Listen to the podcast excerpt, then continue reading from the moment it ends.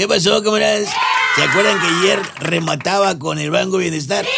Bueno, esto suele mucho ocurrir en las sucursales del Banco de Bienestar. ¿Qué pasó? ¿Qué pasó? ¿Cómo está? Oiga, vengo a abrir una cuenta. Híjole, amigo, con la pena no tenemos con qué abrirla. No, no tiene sistema. Mm, la verdad, no sé si tenemos o no tenemos sistema. Porque lo que aún no tenemos son computadoras. A los bancos del bienestar ya les llaman los baños públicos. De tanto que la han cajeteado en ellos. No, y todavía le pregunto. Oiga, ¿y estos bancos del presidente siquiera tienen dinero? Pues claro.